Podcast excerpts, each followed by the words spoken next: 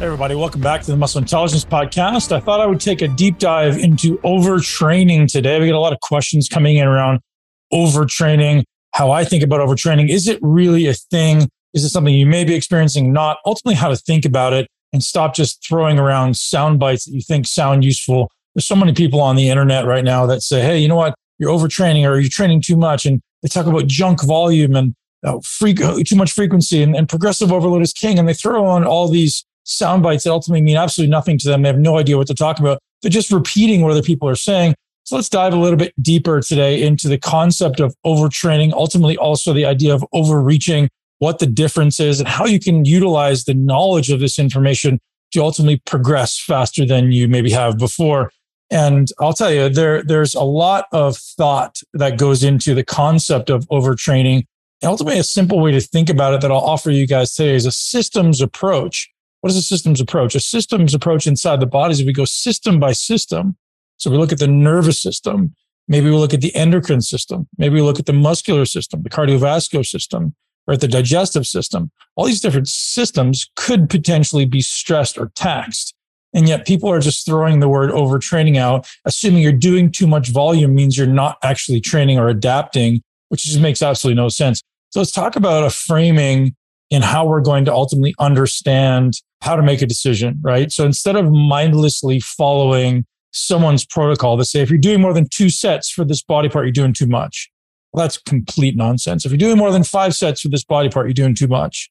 That's also complete nonsense because ultimately there's a lot of factors that go into what actually determines if you're doing too much for your body. And most people only see one side of the coin, right? Most people see the training side of the coin.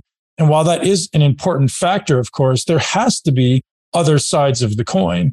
Because if, if training is only as useful as my ability to adapt, then we have to think of, okay, well, what is my ability to adapt? Right. So what is my recoverability?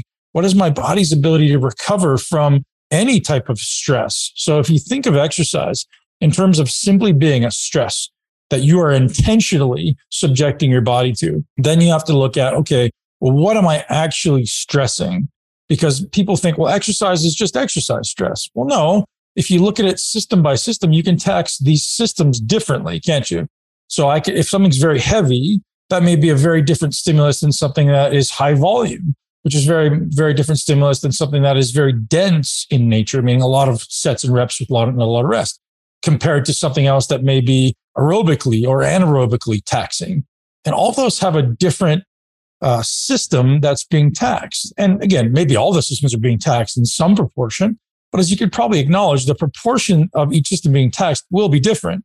So the nervous system maybe have huge amounts of tax, and then the muscular system may have big amounts of tax on a different day or, or little, you know, and, and you have to look through, okay, do I understand the signal that I'm subjecting my body to?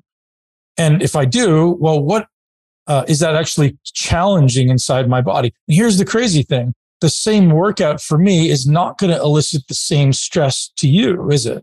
Because where we are currently, our, our body's current ability to adapt system by system is different based on genetics and our history and also our physical capability, right? So if you, if you think about it, the same two or two people doing the same program are actually going to get a different type of response or a different system that's being taxed.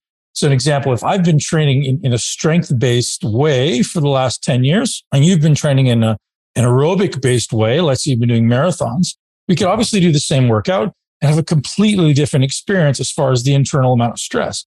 So for someone to senselessly say that X number of sets, let's say five sets per body part or 20 sets per body part is overtraining, it's absolutely just ignorant. It doesn't make any sense. And so why don't we then take, take the view of well, what am I capable of recovering from?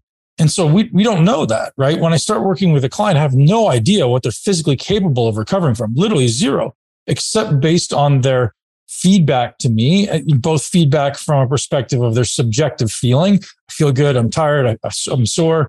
And ultimately their objective stuff. So maybe we're looking at HRV. Maybe we're looking at their, um, the recovery, their, their sleep, their capacity to feel great. So there's there's many levels of uh, analysis that have to go into understanding whether or not I'm overtraining or overreaching. And so if we look literally system by system from, from the muscular system to the nervous system, to the cardiovascular system, to the endocrine system, to the digestive system. Well, which system is being overtaxed or overtrained? Because if I did the same hypertrophy based workout, so like a muscle building workout, which, you know, for all intents and purposes is in and of itself very, very um, subjective. It's very different. I could do so many, so many different things that elicit a hypertrophy response. But if I do the same hypertrophy workout for say six to 12 weeks, and, and, and this meaning eliciting around the same type of stimuli, right? So say I'm doing six to eight reps, I'm doing four sets subjectively, right? All the same rest periods and the same workout over and over again. The chances of me overtraining from that workout are actually quite low because I'll probably stop losing response first. And then I'll like meaning my body won't adapt anymore. I'm not making any progress. So most people will change before they ever get a chance to overtrain from that type of stimulus. Now, I'm not saying that overtraining doesn't exist because it absolutely does. I've experienced it in my life and I'll talk a little bit about that. But most people are nowhere near it. And, and the challenge is most people are not experiencing overtraining due to too much training. They're, they're likely, in my experience, experiencing overtraining due to poor recovery or poor selection of the type of training they're doing. So if you're someone who's, who's been training for, I don't know, two or three days a week for the last year, all of a sudden you're like, oh, I want to put on a bunch of muscle, lose a bunch of fat. So you go from two days a week to six, you're definitely going to be, and maybe not even overtraining, but maybe just overreaching temporarily, right? And the difference there is obviously a nuanced thing. Overreaching is the idea of intentionally uh, subjecting your body to more stress than you want to be subjecting your body to, right? Or then, sorry, than your body's maybe used to. So that an example of that would be like maybe I train, I don't know, six days a week for two or three weeks, knowing that I'm not going to recover from that. I'm, i think the analogy I use is often digging a hole, right? I want to, I want it when I'm training, I literally want to dig a proverbial hole. Like I want to, I want to dig some stress. And then as soon as I'm done, I recover, and I fill it back in. And how do I fill it back in? Well, recovery modalities, we can talk about those. But really, the, the, the training is eliciting an intentional stress to some system in the body right? If the goal is building muscle, then it's likely to the muscular system. It's also, I hope, to the nervous system to allow the nervous system to, to, to get stronger. Then it's also to the, the metabolic systems, which is ultimately want to make the, the body more capable of producing more energy per unit time, right? So what does that mean? I want to produce energy faster every, every second or every minute. And those are all different types of stimuli that I could subject my body to intentionally or otherwise during training right? So some most people are not subjecting their, body to anything intentionally. They're just like kind of arbitrarily going in there and going, well, let's see what happens. I hope I progress. Oh, I'm doing too much or I'm doing too little. I'm not really sure what I'm doing. Of course, you're not sure what you're doing because you're, you're guessing, right? You have no idea if your set is 40 seconds or 60 seconds or, or 120 seconds. You have no idea if you're resting for one minute or two minutes or five minutes. You likely have no idea the percentage of volume or sorry, the percentage of intensity you're using Am I using 90% intensity or 70% intensity or 60% intensity? And, and then how much total volume am I doing? There's a lot that goes into understanding a truly well developed program. And so this is why most people ultimately are failing in exercise, not because they're not capable of transforming, because they simply have no idea what the heck they're doing to their body in the gym. They're going to the gym and they have this mindset. If I simply work hard, I'm going to make progress. Or maybe it's if I simply do things well, I'm going to make progress, both of which are not true, right? You'll make progress to a point and then you're going to have to make a change. And some people make progress great eh, eh, linearly because they have great genetics. But most people, like on the order of, let's just say most, I want to throw a number out there, but a lot, uh, don't make any progress. So they make a little bit of progress, then they'll get frustrated due to lack of progress. They'll feel like, tell me if this sounds like something you've experienced before. They'll feel like they're they're training hard and not getting the results for the amount of work they're putting in. Or maybe they're training hard and it was working for a little bit. All of a sudden now my body just looks like it's getting inflamed. I'm getting fatter. I'm still doing the same thing. I'm not really sure why. Right. Because if you're constantly stressing the same system in the same way, the body goes, you're not giving me enough time to adapt. Or the body goes, you're not giving me enough stimuli to need to adapt. Therefore, I'm just going to stay the same. So there has to be this intentional progression of the systems and, and also in, in maybe like a, an undulating way. So progressing one system, pulling back, progressing one system, pulling back, right? So it's never just, and what, and I should say also then when you're pulling back on one system, let's say I'm pulling back on my hypertrophy training, I can also push a different system, right? Why can't I do a metabolic based workout if it has a, a significantly less hypertrophy based workout, right? If I'm, if I'm, uh, so hypertrophy based is like, I'm trying to challenge the muscular system, right? Which is ultimately some integration of the neuromuscular system, the nervous system and, and the muscles actually like contractile ability. And then the other end of it is, well, I could do a, a metabolic based signal, which is, which is low on the nervous system stimuli and low on the muscular based stimuli, but highly demanding to my energy systems, maybe highly demanding to my aerobic system or anaerobic or cardiovascular systems, right? You could train really hard every day of your life, I think, maybe with, maybe with a few days off in between, but for the most part, train really hard, subjectively, quote unquote, hard for the rest of your life, but always training a different system right? So if one day I do a strength based system, which is super low rep, maybe low volume, high load, the next day I do a hypertrophy based signal, which is maybe higher volume, mid to high volume. And then another day I do uh, a really high metabolic based signal, which is really, really aerobic or anaerobic in nature and cardiovascularly challenging. Well, then maybe I could, I could repeat day one on, on the next day because it's a different type of signal. Now, it completely depends on your ability to recover from those signals, which I'll talk about.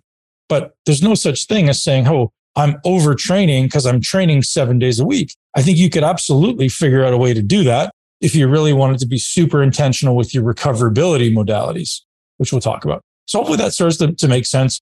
And you start to understand that training and recovery have to go together. So when we speak of training in general, overtraining as a concept, most people are simply under recovering and they have no idea why. They're subjecting a specific system in their body to a lot of stress, maybe more than it's handled in the past.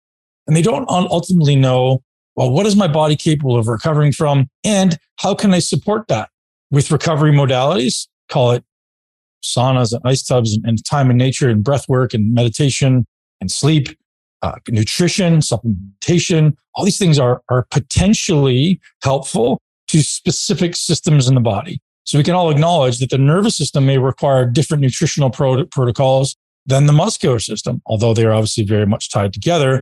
They could require a different, maybe ratio of recovery nutrients or recovery modalities. Uh, whereas, you know, maybe the, the metabolic system, if I'm training my, my energy producing capabilities, maybe that's a completely different uh, support that my body requires when I'm subjecting it to more of that right? So if I run a marathon, I may not have the same recovery capabilities, and that's just an extreme example, as when I'm squatting 600 pounds, right? Those may be different, placing different demands on your body, both of which are taxing a system tremendously, but they're very different. And therefore they need a different recovery response or a very different recovery thought process. So one of the things that you may want to start exploring in yourself, and this, this for many people, but probably not listening to this podcast, but for many people is a very far fetched idea start listening to your body. The way you learn to understand what your body needs, and this again, this is so subjective, right? But learning to listen and feel. And once you've been doing it long enough, and that's also subjective because some people get it quickly and some people take forever based on their ability to connect with their body. You can often tell what your body needs. Sometimes you don't want to give it to it because I need more sleep, but I got stuff to do. Or I want more food, but following a diet, you know, but you can listen to what your body needs ultimately, if you start to listen carefully, we'll say, rather than um, mindlessly, start to actually pay attention to the signals your body's giving you, you could probably know really well what your body wants or needs. And, and ultimately, you may not know all the different recovery modalities that exist. So there's a limitation there. But certainly, you could start to have an understanding of, you know, like, and I do this all the time, you know, I feel like I need some extra carbohydrates today. I trained really hard in the gym. I crushed it.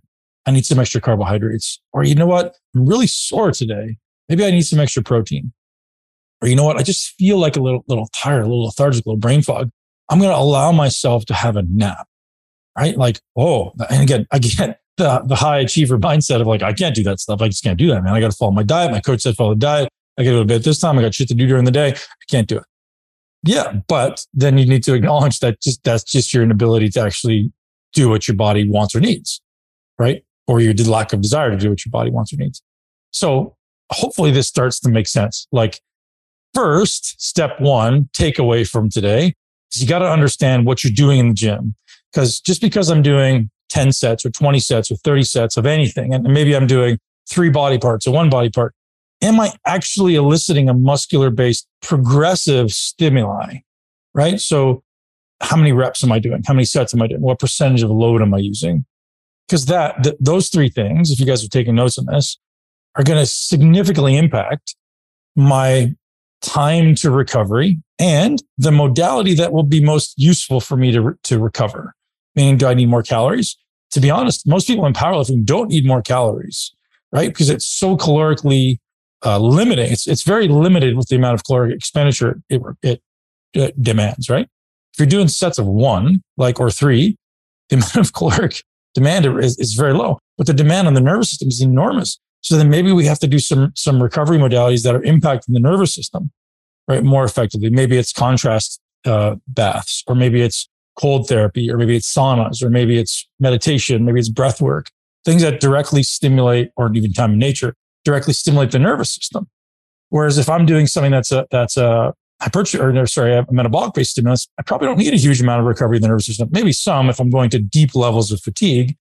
But if I'm just doing a typical you know, metabolic based high intensity workout or, or a couple hours of, of zone two cardio, my, my recovery requirement seemingly to the nervous system is not enormous, but it may be significant to inflammation and oxidative stress and, you know, I don't know, the, the liver and energy production. So maybe I need to eat more calories that day too, but, or more on that day than I even would on a strength based or hypertrophy based program. Right. And I think most people don't understand that. I think, uh, throwing words around like overtraining is just is just ignorant. I mean, in general. And when people say, "Oh, two sets is enough," well, who's doing the two sets? Because could you acknowledge that your ability to do two sets of anything may be different than my ability to do two sets of something? And if you think of like each subsequent rep being an opportunity to subject the muscle to tension, damage, and stress over a specific amount of time, meaning if I do one rep most people, or not, I should, I should, that's a generalization, but let's say many people aren't actually using the muscle they're trying to train through 100% of the rep. They may be using it through some lesser percentage, 30, 40, 50, 60%, but they're certainly not doing it 100% of the time.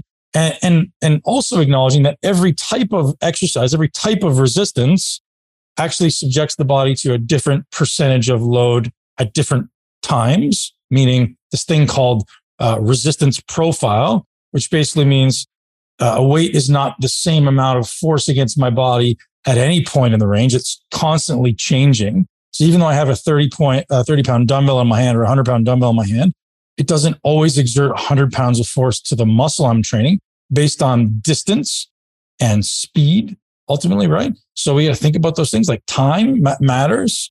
Um, and so most people in, in general should start there and say like, okay, well, am I actually making the most of every rep that I'm doing? Because I can tell you with 100% certainty, the answer is absolutely not.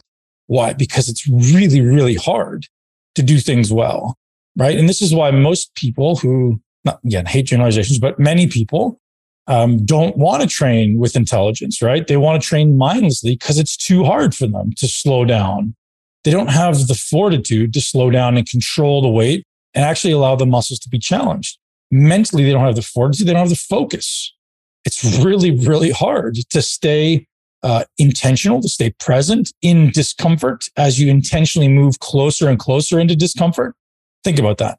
If I'm doing a set and my, my body is moving closer and closer to this proverbial fire, but uh, I, my, my mind's like, hell no, right? I have to go, I have to get out of here. And so most people, as soon as they start to feel discomfort, will start to cheat. They'll start to look for ways out.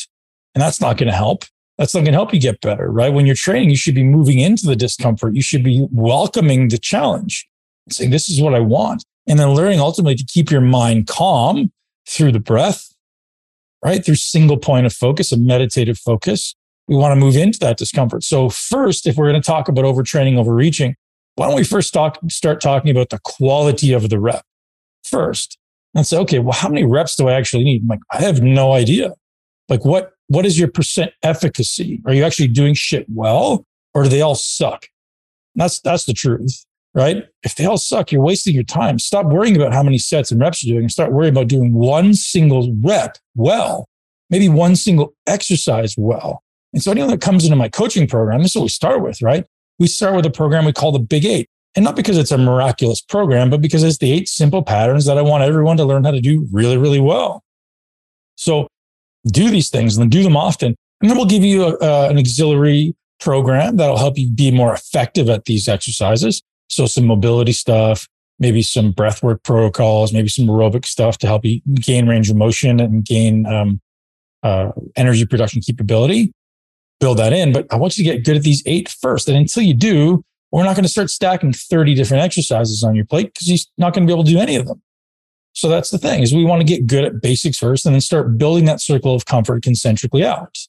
Right. So think through that, ladies and gents, before you start focusing on programming, before you start focusing on the next miraculous program you need to put on all this muscle. Well, how about you start focusing on just doing one rep well? Right. Try. And, and how do I define well? Well, should, shouldn't, if our objective is building muscle, shouldn't it be that the muscle should work maximally maybe maximally at every segmental inch, or sometimes I even say every segmental centimeter or millimeter. Why? Because the actual range that the muscle shortens and lengthens is incredibly small. Even though on the outside of the body, you see that, hey, that this, this, this weight that's in my hand or wherever is moving a, a long distance. The actual muscle itself, pay attention. How far does it move? If you watch your pec contract from its fully lengthened to its fully shortened position, it's probably two to three inches in range total, the actual pec contraction, right? Which, which compared to other things, actually a lot, right? Lengthening two and shortening two to three inches a lot. Look at your lat and watch what I said this in a recent video on YouTube. If you guys haven't seen my YouTube videos, a lot, a lot of good ones coming out, but just watch one single point. All I want you to watch is the insertion of the muscle. First, find out what the insertion of the muscle is. It's always the muscle that's further away from, or the end that's further away from the midline. And just follow it. So how far does this thing actually travel? And if, and, and can I get it to travel more without changing my form? And can I get the resistance to actually be in the right plane? So the resistance is in a direct plane of movement with this insertion point. So if you think of like two ends of an elastic band, well, one end of the elastic band is stable. That's at the, the midline of the body, typically the origin. And the insertion simply moves further away. And then you contract intentionally with your brain, top down motor control, and you say, I want to pull this closer right? All contraction is pulling, all of it. None of it is pushing. It's all pulling, everything. You're just simply pulling one end closer to the other. So when people talk about push this or drop, like just think about pull. Pull this. I mean, I, so that's not true because sometimes I do use the cue, the cue to push, but in ultimately it's just pulling. It's just every, every muscle is shortening. So we want to think through that, right? Uh, we want to contract those muscles first effectively. And once you guys start doing that, worrying so much less about your programming, your progress will be better. I guarantee it. Because you'll, you'll notice you can actually get way more results out of way less work. Right. And so people often ask me, Ben, should, should I do high volume or low volume? What's the answer? I have no idea. No idea. How capable are you of doing one rep well? If you're extremely capable of doing one rep really well, one set really well, one exercise really well, then wouldn't it make sense that you actually need less total volume if you're doing it really well. And how about if you're really bad at it? Like you're like, I don't feel this. I'm kind of, I'm kind of uncoordinated. I don't know if I'm doing it correctly. The resistance profile also sucks. Well, maybe I need way more volume to elicit any type of response. Right. And this maybe seem backwards to people, but most people that come into my world, I'll have them train three to four times a week on the same body part because they're so poor at contracting. And I was like, you got to learn how to do this thing first. Otherwise, you're wasting your time. So hopefully that provides a little bit of value to you guys. High volume or low volume? The answer is depends how well you do it. And here's a crazy thing. Every body part should be different. If you're really good at contracting your quads, but you're terrible contracting your lats, guess what? Do your lats more often and do your, your quads less often. Because if you're great at contracting your quads, chances are they need longer to recover. You're going to need more time between workouts to recover from that hard, intense contraction. Whereas if you're, if you get in these little bunny for soft contractions of your lat, you're not doing anything inside the lat. You're not eliciting a hormonal response, a, a, a cell stress response, a metabolic response, any of these responses simply aren't happening. So then why don't we just focus on getting better at that? Just do it more often, right? If you're learning a new skill, a new language, or a new uh, musical instrument, how often do you do it? Once a week? No, do it every day. Why not? Don't have to do huge volume every day, but do it every day. Practice, learn a skill, right? Like playing the piano. When you're thinking about overreaching, realize that we want to be able to, our objective is to be able to subject our body to as much stress as we possibly can and recover from it in a reasonable amount of time. So I often say like, if you're, if you're, if you're training is eliciting more of a of a muscular soreness than, than a three out of ten. It's too much. Three to four out of ten is about where I try to land with people, and then do it more often. The the, the repeated bout effect is a good concept, is an important concept. I want to do things more often. Will seem to get better results than doing it less often. So if you're going to do 20 sets in a week, space them over three workouts instead of one. Seems to get better response. We don't want to get huge amounts of soreness because that just drives inflammation way too high and the body won't recover again, that being said, that, that is a temporary overtraining, but it's not certainly, it's called an overreaching. It's not a, a long-term overreaching, overtraining, which is a long-term overtraining is a, lo- is a long-term thing. As I said, I have overtrained once in my life. I was great married for the 2012 Mr. Olympia. I just was crazy. I was just doing way too much. And it took me probably three months to recover from it. I couldn't, I couldn't get out of this like lull, this funk. I just couldn't get, get myself back. I mean, there's a lot of factors there, right? There's the digestive tract, there's stress hormones, cortisol, adrenaline, there's testosterone, there's estrogen, there's thyroid hormones, so many factors. Hormones are ultimately driving the way you look and the way you feel. And so we ultimately train to elicit these hormonal changes in the body. But I give myself a time limit on this podcast and I'm way over the time limit. If this is, is if this is interesting to you, ladies and gents, go ahead and leave us a comment on YouTube. You can leave us a comment on uh, Apple Podcasts or Spotify and head over to Instagram and follow us there because ultimately you can leave us direct messages. And, and if this was interesting to you, if you have more questions you want to have answered with respect to overtraining, overreaching, or anything along the lines that we spoke of today, or ultimately anything that will help you build your greatest body uh, and live your greatest life, please reach out. Uh, we'd love to have you follow us on Instagram. We'd love to have you follow us on YouTube. Don't forget to subscribe. We are putting in a uh, diligent effort now to grow our YouTube. We're going to be bringing you no cost to you information uh, multiple times a week now, including the podcast and new videos coming up from yours truly and my team. Guys, thank you very much for being here. Today's podcast is brought to you by our friends over at Organifi, a longtime sponsor of the podcast because it works. We use it. Organifi Green is particularly useful for someone who isn't getting all their vegetables. Not only does it taste amazing, but you're getting organic, really, really high quality superfoods to ensure your body is getting the nutrients it needs to help your body get the minerals and ultimately feel great. If you want to be energized, if you want a, a treat that truly tastes amazing, head over to Organifi.com slash muscle and get hooked up with 20% off for a limited time only. Um, they also have a great red product, which is ultimately beets and berries that ultimately can help cardiovascular function and erectile function. Guys, head over to Organifi.com slash muscle and get hooked up with 20% off. Today's podcast is also brought to you by our friends at Bioptimizers, magbreakthrough.com slash muscle intelligence to pick up the highest quality magnesium that exists anywhere. There's seven different types of magnesium in this one bottle. Why do you want seven different types of magnesium? Ultimately, each one has an influence on a different aspect of the system. So certain ones work on the nervous system, certain ones work for the muscles, certain work in the digestive tract, and every other system. They also have different rates of absorption. So your body doesn't get um, bombarded with too much magnesium at once. It actually has almost like a slow dripping effect, which is very, very useful.